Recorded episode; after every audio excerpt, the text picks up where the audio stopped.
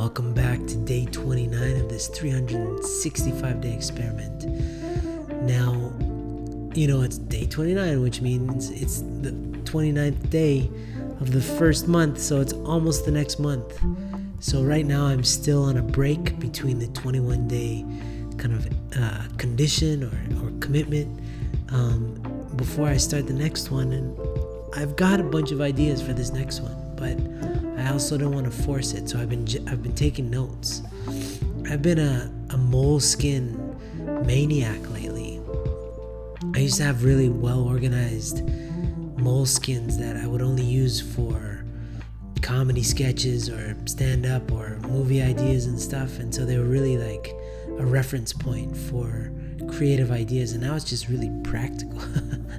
They're really boring now but I love them and I, I, use them so much that even today I was walking down the street and I whipped out my moleskin in the middle of the street and I just was writing in it while I was walking because that's what I love about the, the art and science of achievement or, or growth is uh, if you grow in a in a concerted way, if you go in a very specific intentional direction, but then you stop for a bit and think, am I going in the right direction? And just allow yourself to like analyze how things are going, uh, so many ideas come.